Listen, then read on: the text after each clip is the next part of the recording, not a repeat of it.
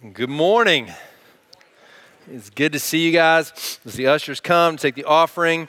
Wanted to just remind you of something. First of all, we had, I'm going to call the violin a fiddle and a banjo in worship today. It's awesome. Mark Twain once said, A gentleman is someone who knows how to play the banjo but chooses not to. And I consider that him wrong. I like the banjo. Um, so I wanted to remind you about something. You know, we've got Easter coming up in two weeks. Yes, church. So we always want to remind you because our order, our times change on Easter, and we just don't want to make. We want to make sure you're aware of that. You know, normally we gather in these two services. We're going to have four services this Easter, uh, five, I guess, if you include Good Friday. So we'll have Good Friday service on the 19th at 7 p.m. Love for you to join us for that. And then on Easter Sunday, we're going to have four services that morning. So the first one is 8 a.m. That's the early one. So 8 a.m. We wanted you to be aware of that. Then 9:30 will be the second one. And during that second service, we'll actually have two services running simultaneously. We'll be in here. We'll also have a service with live worship. The preaching will be via video in the in the cafe down the hall, down out those doors, down that direction. So want you to be aware of that. That's often our most attended service. So if you're inviting friends and you guys are coming, just know that there'll be we hope, because of that ample space. We just want there to be room for everybody to come and worship the King on that day.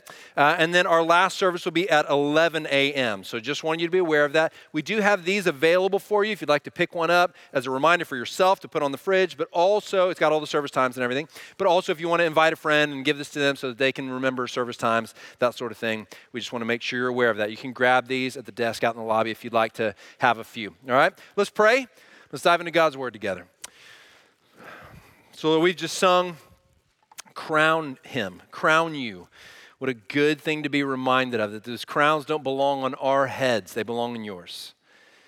And so we want to offer you our praise and our adoration today. We've done that in singing. Now we want to do it through examining your word. And we pray, Lord, that we, we come to your word knowing that it has authority over us because it's your word. It's not the words of men, it's yours. And so we come. And I pray as the preacher now that you would help me to preach what is true according to your word, to come underneath its authority, and help us as hearers of your word to then become doers of your word.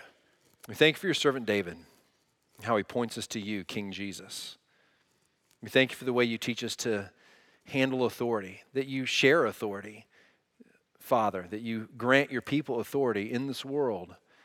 And we pray that we'd wear it rightly we pray that we would wear authority in our places of work and in our homes and in our relationships, that we'd wear it well with humility in a way that honors you. We pray that you train us in that. Use your word today to do that. We pray it in Jesus' name. Amen. Amen. If you got your Bible with you, turn with me to 1 Samuel chapter 18. That's kind of a little less than halfway through the Old Testament if you're looking for it, if you're new to it.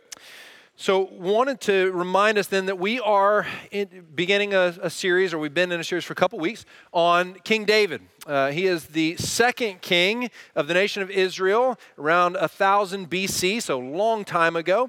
And we are looking at his life, and we're not just going moment by moment through his life, but what we are doing is what we consider kind of a life map exercise, which is to say, what are some of the big moments in his life? Or what are the snapshot moments that, you know, if you were David looking back as an old man over the history of your life, say, these are the ones that shaped me. These are the ones that were so significant that God chose to record them in Scripture. Uh, but even among those recorded in Scripture, perhaps some that, that stand out even among those others. And so we're looking at a few of those snapshot moments. And the first week we looked at David's anointing when Samuel the prophet came and anointed him to be king. And he didn't necessarily know what he was being anointed for in that moment. But we saw something really key which I think is both encouraging and daunting for us, is that when God chooses a king, he doesn't look like men look at the outside appearance, but the scripture said that he looks at the what, church? He looks at the heart, right? Is that a bit daunting? Yeah, he sees our hearts. He sees them, he knows them, but it's also encouraging, I think, because he's shaping our hearts as well. And so we saw that in David's anointing, but then we looked in, in the next week, we looked at David's life. We saw the famous story of David and Goliath. And Dan gave us a good corrective to remind us this isn't about how we defeat the giants in our life. This is about the fact that God can be trusted and He's all powerful and strong, and He shapes our hearts as we face those giants. And so, uh, what we saw there is that the king God chooses is really filled with faith in the midst of facing hard things. The king that God chooses is a king who's full of faith. When everybody else in the army said, trembled in fear because they couldn't face Goliath, it was David, this young shepherd boy who said, Who is he to defy the armies of the living God? And so he knew the battle was the Lord's. And so we saw that about the king that God chooses. And this week we're going to see, uh, we're going to really cover a pretty broad swath of, of 1 Samuel. We're going to actually cover beginning in verse 18 all the way to chapter 31. Don't groan. All right, we'll be all right. We'll get there. We're going to look at a few snapshots in these chapters uh, that are marked by a theme. Now, here's the deal. We might expect, here's what we've seen so far, right? David is anointed to be king. That's a pretty good deal. And then he wins a major victory. I mean, over a giant that no one else wants to face. He wins the day. And you would think, well, what's next? The throne, surely, right? I mean, next is kingship. Here it comes. Like, look at what I've done so far. And we are going to be sorely disappointed if that's our expectation because the next chapter 18 through 31 of David's life is going to be, many years now, is going to be marked by trial. That's the next major step in David's life.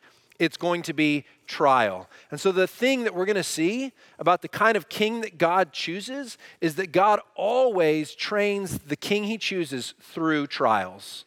And I say always very intentionally. Not sometimes, but always. I want you to remember this is my reminder every week as we think about the king God chooses, please do remember that we're not just talking about having official positions of authority. We're talking about any place that God gives us authority. And that might be as a parent, it might be just as a friend who has the authority to speak into another friend's life, it might be as a boss at work. You have authority. If you're a follower of Jesus, do you recognize that you have authority as someone who has been given the Spirit of God? You have a, a certain type of authority to speak into this world. Now, I know that we live in a day and an age where the idea is kind of keep your faith out of the public sphere, keep it out of the public arena, which is a misnomer. No one can really do that, by the way. Uh, but given that voice, which is pretty loud in our culture, sometimes we get cowed down by that as if we're not these people who are imbued with and, and indwelt by a massive type of authority. We are people of authority. Do you understand that? You are a person, if you're in Christ, you are a person who has been given massive amounts of authority to be wielded really well. And unfortunately, sometimes we don't, we don't wear it all that well. And so David is, provides a good example for us how to do that. All that to say, this is about how do we use the authority God gives us. How do we use the authority God gives us? And what we're going to see today is that God always trains the, those he gives authority to, he always trains them through trials. He always trains them through trials. So we'd love it if David perhaps, you know, moved right into the throne, but we're not going to find that today. We're going to find that David's going to endure some significant trials. Now, let's remember that trials have a work to do. God gives them to us because they do a work in us, but in order for that work to be completed, we have to understand that trials are there to do that work. And if we don't have that sort of philosophy about trials, if we don't understand that trials exist to bring about a good end, if we don't agree with that or understand it, that, that that's a biblical principle, what happens is we end up rushing out from underneath those trials too early, too soon. We'll take any, any escape hatch we can get, right? And that, that's normal when it comes to trials. But the key thing is to stay in trials until God removes them. Now, how many of you want to groan at that? That seems to be one of the messages of David's life. Stay in the trials until God removes them. He will bring it about. The second thing I want you to see and understand before we even get into the kind of nitty gritty of some of these stories we're going to look at today is this is that particularly when it comes to authority, one of the reasons, one of the big reasons that God gives authority is because power has a corrupting effect on people. Yes, you know this? You've all heard the cliched statement, but it's cliched for a reason that power corrupts and absolute power corrupts? Absolutely. There's something about power that tends to draw us. I was watching uh, a biography this week, and there was a, a, lawyer in this biography. I think his name was Ray Cohen. I'm maybe getting his name wrong. It doesn't matter, it's unimportant. But they interviewed him. He's a pretty powerful guy in New York society as a, as a lawyer. And they asked him, What do you like? What do you want most? And his response was, It was like unabashed. He said, I want power. And you know, most of us like hide our, like we, we hide that. We know we're supposed to like be more humble about it. He was like, he's like, I kind of appreciated it because he's like, no, I just want power. And I want it because I can do what I want when I get power. And I was just like, I almost just was like, whoa. But that's so true. There's something about power. So he tasted it, he wanted it, he made no bones about saying he wanted it, and he wanted it so he could do what he wanted. And I was like, you know what? That's what that's what power does power corrupts. Here's the reason God trains, always trains his leaders, his kings, through trial. Is because trials, what trials do is they prepare us, they serve as, as a vaccine, if you will, against the corrupting effects of power. You see, David is going to become a man of great power. He's going to sit on the throne and he's going to control many lives. And when he does, he is going to need the work that only the trials that, that served him well and trained him in advance of his coming into power, only those trials could train him to the place that he was that that would help him overcome the temptations that power would bring to him when he had it. Do you see what I'm getting at? Now we're going to find that David, even David, does not wield power perfectly or well. In fact, he makes some massive mistakes, and we're going to come to those. But the reason God trains his leaders through trial is because it serves as a vaccine of sort against of sorts against the corruption that power brings.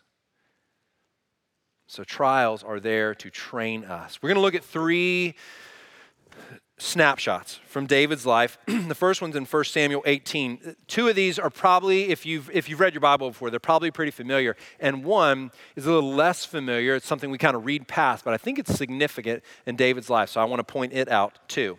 But let's start with a, a pretty familiar one. Uh, 1 Samuel chapter 8, verse 6 through 16. So look with me at this story. We're going to learn about these trials in David's life.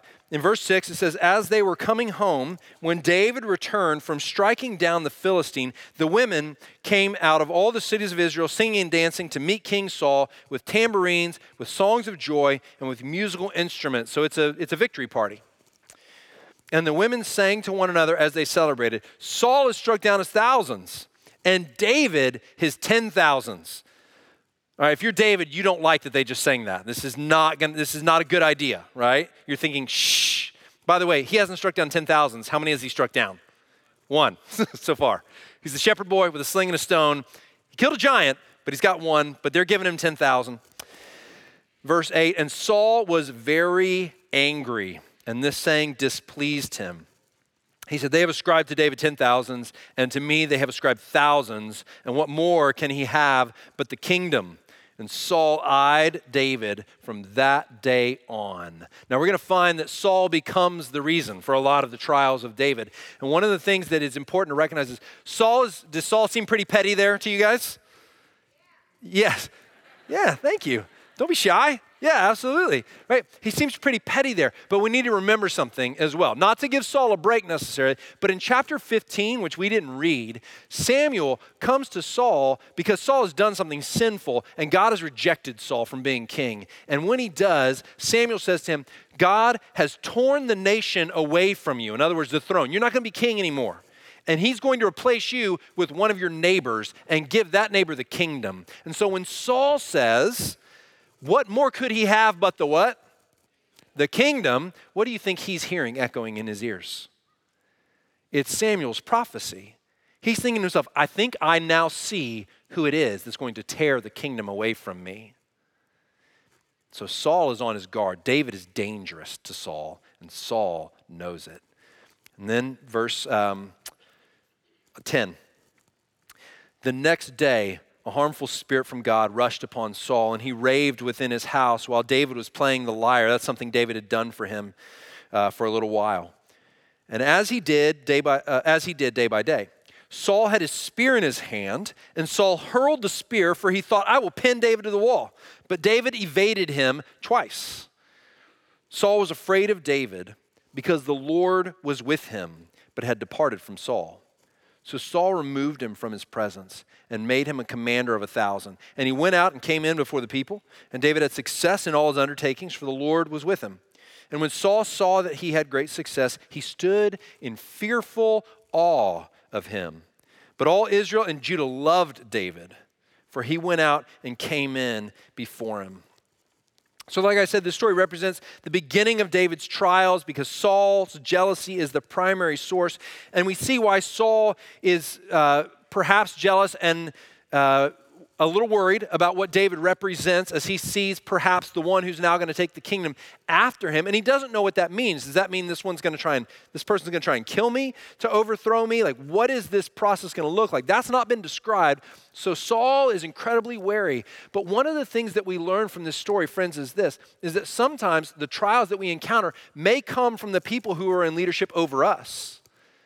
They may be the very source of our trials, and that makes it incredibly difficult. Now, I don't want you to only hear that someone who's in leadership causing your trial. That's going to be the primary way that we're going to see David's trials come about. But trials are trials, I mean, when it comes to training. But in particular, one of the sad realities is that someone, perhaps even in our service to God, someone who claims to be serving God, someone who has at some point been anointed by God to be his leader, can be the very cause of our trials because as they perhaps have walked a, at a distance from God and God begins to show favor to a new leader, jealousy can rise up and cause that old leader to begin to persecute that new possible leader, that new young anointed one. And that can be really hard. That can when that's a reason for our trials. Those may be things you experience at work, they may be things you experience in family. Unfortunately, there are things that churches experience on a regular basis. And it's just one of the sad realities of leadership in the church at points. But that's David's scenario. Did you notice, was it verse 12? When, uh, yeah, it says Saul was afraid of David. Why was Saul afraid of David? Because the Lord's hand of favor was on him, basically. He saw David winning battles. He saw David being effective. He saw David being a good leader. He saw, he saw God's hand on David in the way it used to be on him. And that was too much for Saul to bear. And so the spears started getting thrown. Now, there's two things about this story that absolutely amaze me above all others. The first is this it says that Saul threw his spear at David, and David evaded him twice. Do you know what that means? That means he threw the spear at him, and David went back and started playing music again. He did not run and flee, he stuck around to get a second helping of the spear. When I read that, by the way, in chapter the next chapter, chapter 19, guess what's going to happen again? The spear is going to get thrown a third time. Right? Here's the thing. David is underneath the authority of a crazy man, of a leader who is unjust and insane and even when that leader throws a spear at David, David does not take it as an indication that it's okay for him to leave. Now, David is going to leave eventually, but he doesn't leave immediately. How many of us would stick around for a second helping of a spear throwing? I don't think so. I'm out after, after the first time, I'm done. And David says, No, this is the king, this is the Lord's anointed, and I'm in his service. So my job is to stay. And if spear throwing is part of the job, I'll learn to dodge spears. It's pretty remarkable. Now, the second thing that amazes me about the story every time is not just that David stayed, for a while anyway, stayed until he absolutely couldn't stay any longer. It's not just that. The second thing that always amazes me is that David didn't throw the spear back. I mean, what do you do when someone throws a spear at you? Let's, let's speak metaphorically here for a moment. When someone throws a verbal spear at you, what do you do? You throw a bigger verbal spear back. And David won't do it. Because here's what David knows the second you become a king who throws spears, it's really hard to do anything else. The second you become the kind of king who throws spears to protect your authority or to get authority, it becomes really hard to do anything else. And David knows it. I think the story reveals that David knows it, and it reveals that Saul doesn't know it. Saul is raving mad with jealousy, and because he is, he becomes a spear thrower. Friends, I want to encourage you avoid becoming a spear thrower at all costs. Avoid becoming a spear thrower at all costs. Perhaps, we don't know this, perhaps what David knows is if I start throwing spears back and take the king, take the kingship through violence, the kingship will be taken from me through violence. It's interesting to me that David is going to be the first successor to the throne of Israel, right? Saul's the first king, David's going to be the second. He's going to set a precedent. He knows, now he knows he's anointed to be king. Saul has acknowledged it. Jonathan, his son, has acknowledged it. It's been acknowledged in numerous places.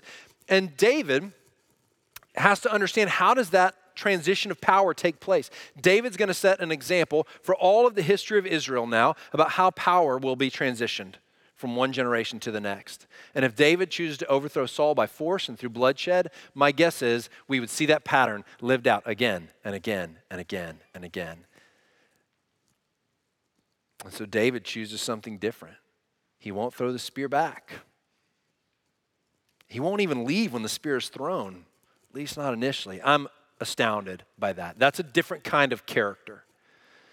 Here's the thing the thing that I think this story, in terms of like the kind of king God chooses, I would say the trials that train the kind of king God chooses roots out of that king a sense of entitlement to power. That they root out of that king a sense of entitlement to power. Because the thing David knows is this it's up to God when and where and if I come to the throne. That's up to God. That's not my throne to take, it's His to give, should He choose. And I will wait upon Him to bring it about. I will wait upon Him to bring it about. And because David knows that and he gets it, it enables him to endure trials and it rids him of this sense of, I'm entitled to the throne. Sometimes we act as if we're entitled to authority, and we are not, at least not to positions of authority. We have an authority in Christ that is ours spiritually. But none of us is entitled to any position of authority. But sometimes we act like we are. And we act like we're entitled to it way, way before we actually are ready for it. And friends, I just want to tell you God will bring trials to train that sense of entitlement out of you because entitlement is dangerous. It puts people in positions of authority where they're only going to harm those that they lead. Look, you can be entitled and gather a group of people around you. You can. You really can. If you're talented, if you're gifted, if you're winsome, you can gather people around you. They will listen to you, follow you, they'll like what you have to say. But as long as that sense of entitlement remains, you will become a Saul, you will not be a David. And here's the deal everyone thinks they're David, no one thinks they're Saul, but you don't really know until time tells.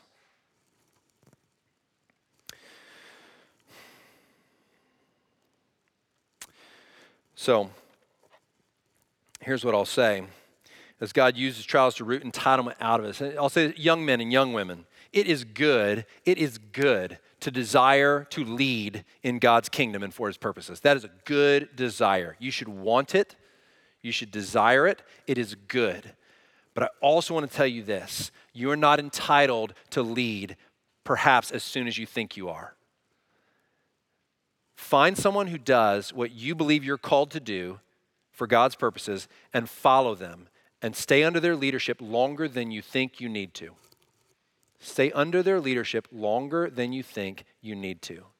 If you will do that, when you are given authority, you will find that you will exercise it much more effectively and you will probably, hopefully, not be a spear thrower. Because that's a dangerous place to get to. Here's the deal. If you start throwing if you start throwing spears, you know that you're sowing the seeds of having spears thrown at you. That's what will happen. Now let me say to older men and women, perhaps those of you who are in seats of power now, who hold authority now, do not view the leaders that God is raising up from a younger generation with animosity. Don't view them as a threat, view them as a gift. platform them, give them voice, give them authority, give them a seat at the table, and listen. They may not be ready to wield authority broadly yet, but you've got to train them. In fact, that's the point. And when God replaces you with them, bow out of the way graciously. Because the very point for all of us who are followers of Jesus is to raise up new followers of Jesus and more of them that come behind us and do it better than we did it. And do you know what doesn't serve that purpose very well? Getting older and saying, they just don't get it, and I'm never going to relinquish any leadership to them. Now, you know the temptation I'm talking I see some of the smiles out there. Because you know the temptation is to always look with disdain for some reason about how they. Do you remember when you were 18? Yeah, you didn't get it either. Neither did I. I look back at, at 21 year old Trent and I think, oh my goodness, I thought I was ready for some authority. I was nowhere close to ready for authority. It would have been dangerous if somebody gave me large amounts of authority at that point. it would have been dangerous. Didn't mean I wasn't gifted, didn't mean I wasn't called, didn't mean I didn't have abilities. They just needed to be sharpened, they needed to be raised up. And I needed to sit underneath someone else's authority longer than I thought I needed to. That's what I needed to do. So, young men and young women, hear me. Stay longer than you think you need to. Older men and older women, raise them up. Give them voice. Give them opportunity. Give them authority. Don't view them as a threat. Don't throw spears. Scene number two from David's life that we're going to look at while he's on the run now, all right? Saul starts throwing spears. Eventually, David's going to leave. By the way, it's worth noting that when David leaves, he leaves alone. Did you note at the bottom of that story that we heard David was loved by everybody? Yes? You remember that? He was loved by everybody. You think David could have collected a group of people that would have helped him overthrow Saul? Probably. Probably wouldn't have been that hard. David's a folk hero at this point. Everybody loves him. If he wants to overthrow the king, he can probably collect an army and he can form a coup and take care of business. But he doesn't do that. And when it's finally time to leave, when it's just so dangerous that his life's so in jeopardy that he can't stay any longer, he leaves alone. He doesn't throw verbal spears at Saul to say, Why don't you guys come with me? Why don't everybody gather around me? He doesn't do that he leaves alone. Recognize from that that one of the things David's life, David's life is telling us is as you're in the midst of trials, there's probably going to be loneliness. There's probably going to be loneliness that's going to come with those trials. Now, the next scene is uh, in verse 20, and here's the, here's the lesson, right? The lesson is that trials, right, they don't just root out entitlement. That was point number one. But point number two is that trials produce a broken heart in God's king. Trials produce a broken heart in God's king. And that's probably to be expected. And you see the connection, I'm sure, already. Is the importance of that is that a broken heart is a heart that is humble, and a humble heart is a heart that God uses. God does not use a proud heart, He uses a humble heart. And trials bring brokenness to a heart. But here's the thing that's particularly unique, I think, all of us sort of expect that trials will bring a certain level of brokenheartedness to us, but what you're about to see is this is that it's not really the trials that David endures himself that break his heart, it's the cost of those trials on the people he loves. That's where your resolve really gets tested.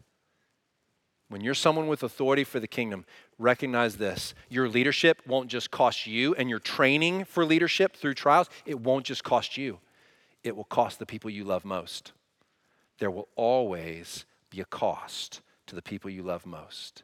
Without exception, there will be a cost.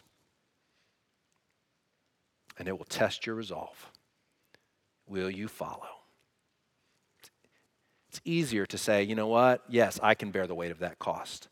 But when you look at your kids, your spouse, your friend, and you recognize that there's a cost on them for your leading, it's a whole different ballgame. I think it's really hard. Listen to the cost to David's closest loved ones. David and Jonathan, there's a great description of their relationship. It was just before the section we read in chapter 18. It says that David and Jonathan were such close friends that their souls were knit together.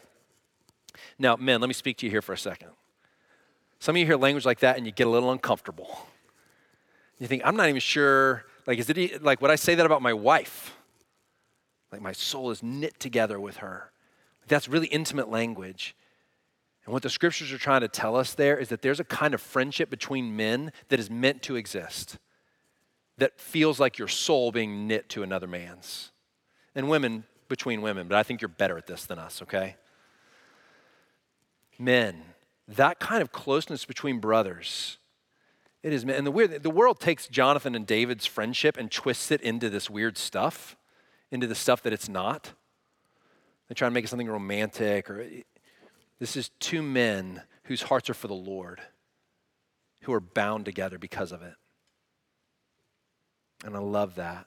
But there's a cost on Jonathan. Jonathan is Saul's son, and listen to what happens. So David recognizes he's in danger, and so he skips this dinner, this formal sort of state dinner, if you will. Saul recognizes he's missing, and he calls Jonathan out about it. And Jonathan says that he's given him permission to go. And Saul recognizes that Jonathan is essentially helping David. And here's the conversation that ensues, starting in chapter 20, verse 30. It says, Then Saul's anger was kindled against Jonathan. And he said to him, You son of a perverse, rebellious woman, do I not know that you have chosen the son of Jesse to your own shame and to the shame of your mother's nakedness? For as long as the son of Jesse lives on the earth, neither you nor your kingdom shall be established. Therefore, send and bring him to me, for he shall surely die. Then Jonathan answered Saul, his father, Why should he be put to death? What has he done? But Saul hurled his spear at him to strike him. So Jonathan knew that his father was determined to put David to death, you think? And Jonathan rose from the table in fierce anger and ate no food the second day of the month, for he was grieved for David because his father had disgraced him. Do you see what's just taken place? This is the heir to the throne. There's two costs that David's leadership mean for Jonathan? Number one, Jonathan will never be what? He'll never be king. And that's what Saul recognizes. You'll never be king as long as he's alive. And Jonathan says, So? I mean, that seems to be Jonathan's attitude. I, Jonathan is one of the unsung heroes of Scripture, by the way. Just the humility. By the way, he's going to die with his father trying to protect his life in battle. That's what's going to happen for Jonathan. You want to talk about a man of character. So here's this guy, and he says, You'll never be king. He says, David's king. David's supposed to be king. He, he seems to have no ambition for the throne. He seems fine with that. The second cost him is that it causes his own father to try and kill him. It creates a fracture between Saul and Jonathan. And that fracture is only there because of David's anointing, because of David's call to leadership. The person David loves most in this life is quite possibly Jonathan. And the person who pays one of the greatest costs for David's anointing to be king is Jonathan. And it says later when Jonathan goes and warns him that, that um, you know, there's this whole elaborate plan they have worked out about how he's going to warn him. And he does that. And then they have a moment together before David's got to run and flee for his life. And in that moment, it says, And Jonathan and David wept, but David wept more. Like it was a weeping competition, you know? It's like David wept more. David is deeply wounded because what does he recognize? My friend has to bear the cost of my leadership, of my calling, of my anointing. Later in chapter 22, I won't read it for you because I'm going to save us a minute or two here, but in chapter 22, verses 1 through 4, what happens is David's out in the wilderness. His parents and his brothers come to him and they say, it doesn't even say what they say, they just come to him essentially because they know he's on the run. And David takes them and has to make them refugees in a foreign country named Moab under the protection of the king of Moab, requesting him to protect them because Saul is on the hunt for David. And what does David assume that's going to mean for his parents? Probably that they're going to come under the knife as well. And so David, seeking to protect his parents, puts them under, he says, takes them out of the country. They become refugees because of David. There are some great Psalms. Some, if you want a great assignment for the week, here it is. Go read some of the Psalms that David writes while he's on the run from Saul. Psalm 11, Psalm 54, Psalm 56, Psalm 57. You're noticing a trend, a lot of the 50s right? These are some of the Psalms that David writes, and you see the agony and the desperation, but also the confidence that God is his fortress. And will protect him.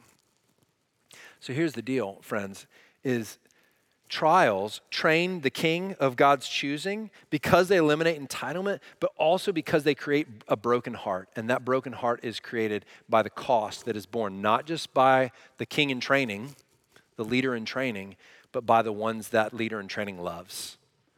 There will always be a cost. Now, look, you got to find a middle ground here because there, there's some stories of some early missionaries like David Livingstone. And you heard the name David Livingstone, one of the first missionary to Africa out of England. And, and we kind of sing his hoorays and stuff. But it was like David Livingstone had no category for God's calling to protect and provide for his family. He didn't see his kids for decades.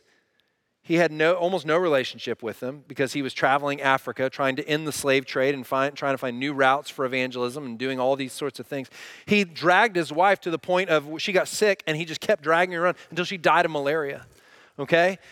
There is a category that we're supposed to have for protecting those God calls us to love and that are closest to us. Yes?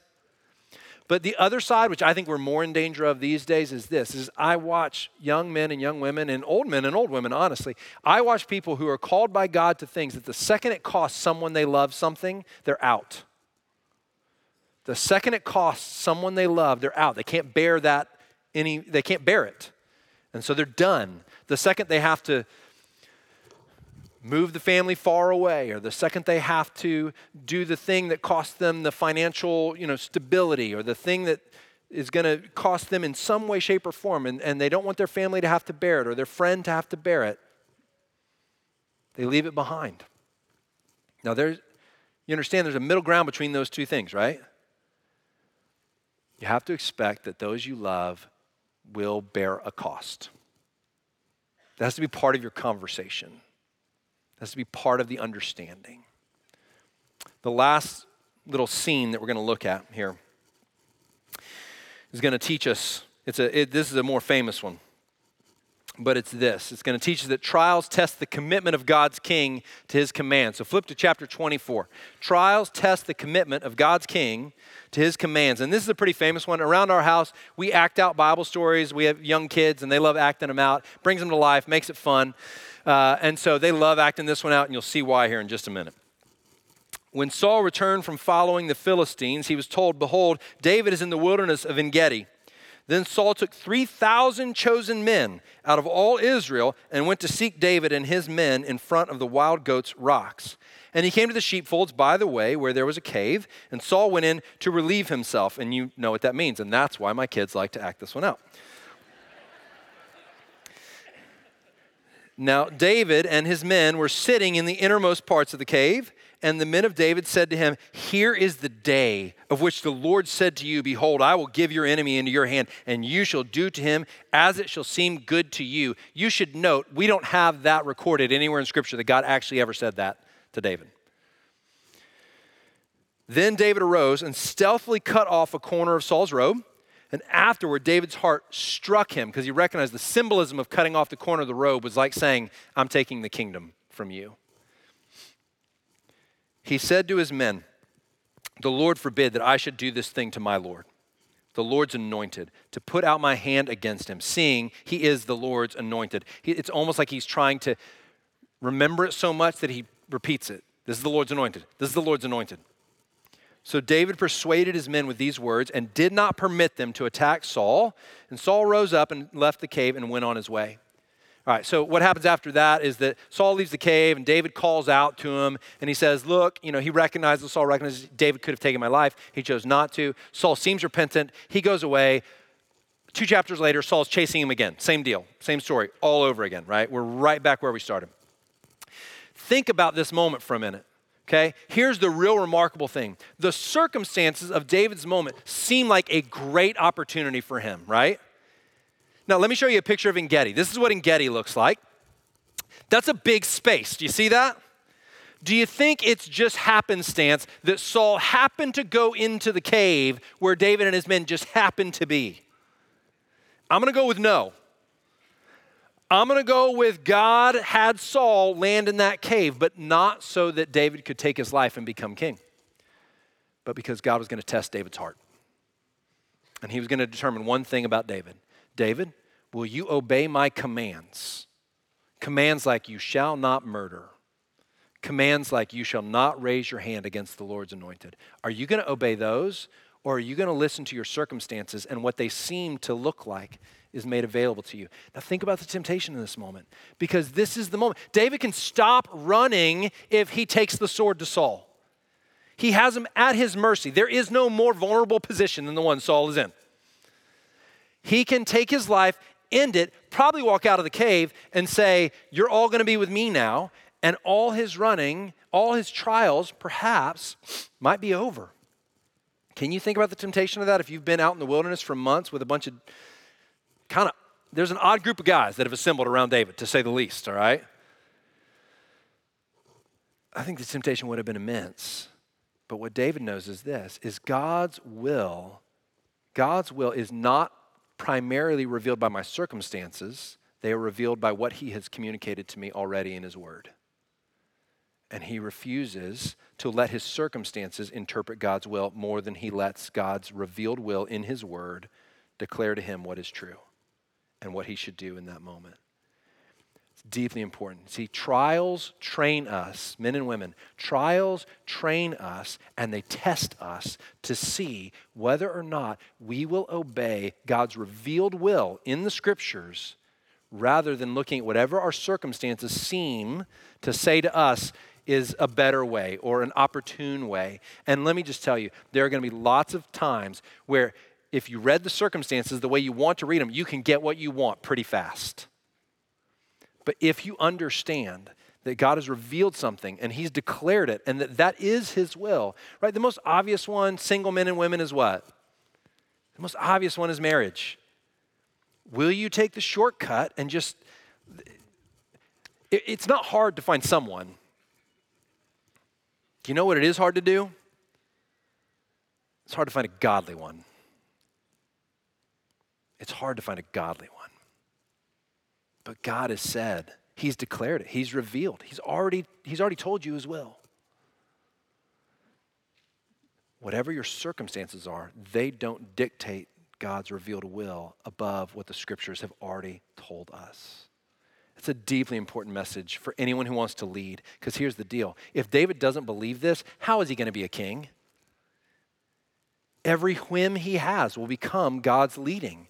And when you're the king and you think every whim you have reveals God's leading, guess who gets impacted really badly by that? Everyone you have authority over. But if you become a king who knows how to wield authority underneath the authority of God's revealed will in scriptures, your people will thrive your people will thrive. They will rejoice that you are king. They will rejoice that you have authority because you submit to authority and know how to do it. Deeply important. So let's close up shop with this, and then we're going to come to the table now.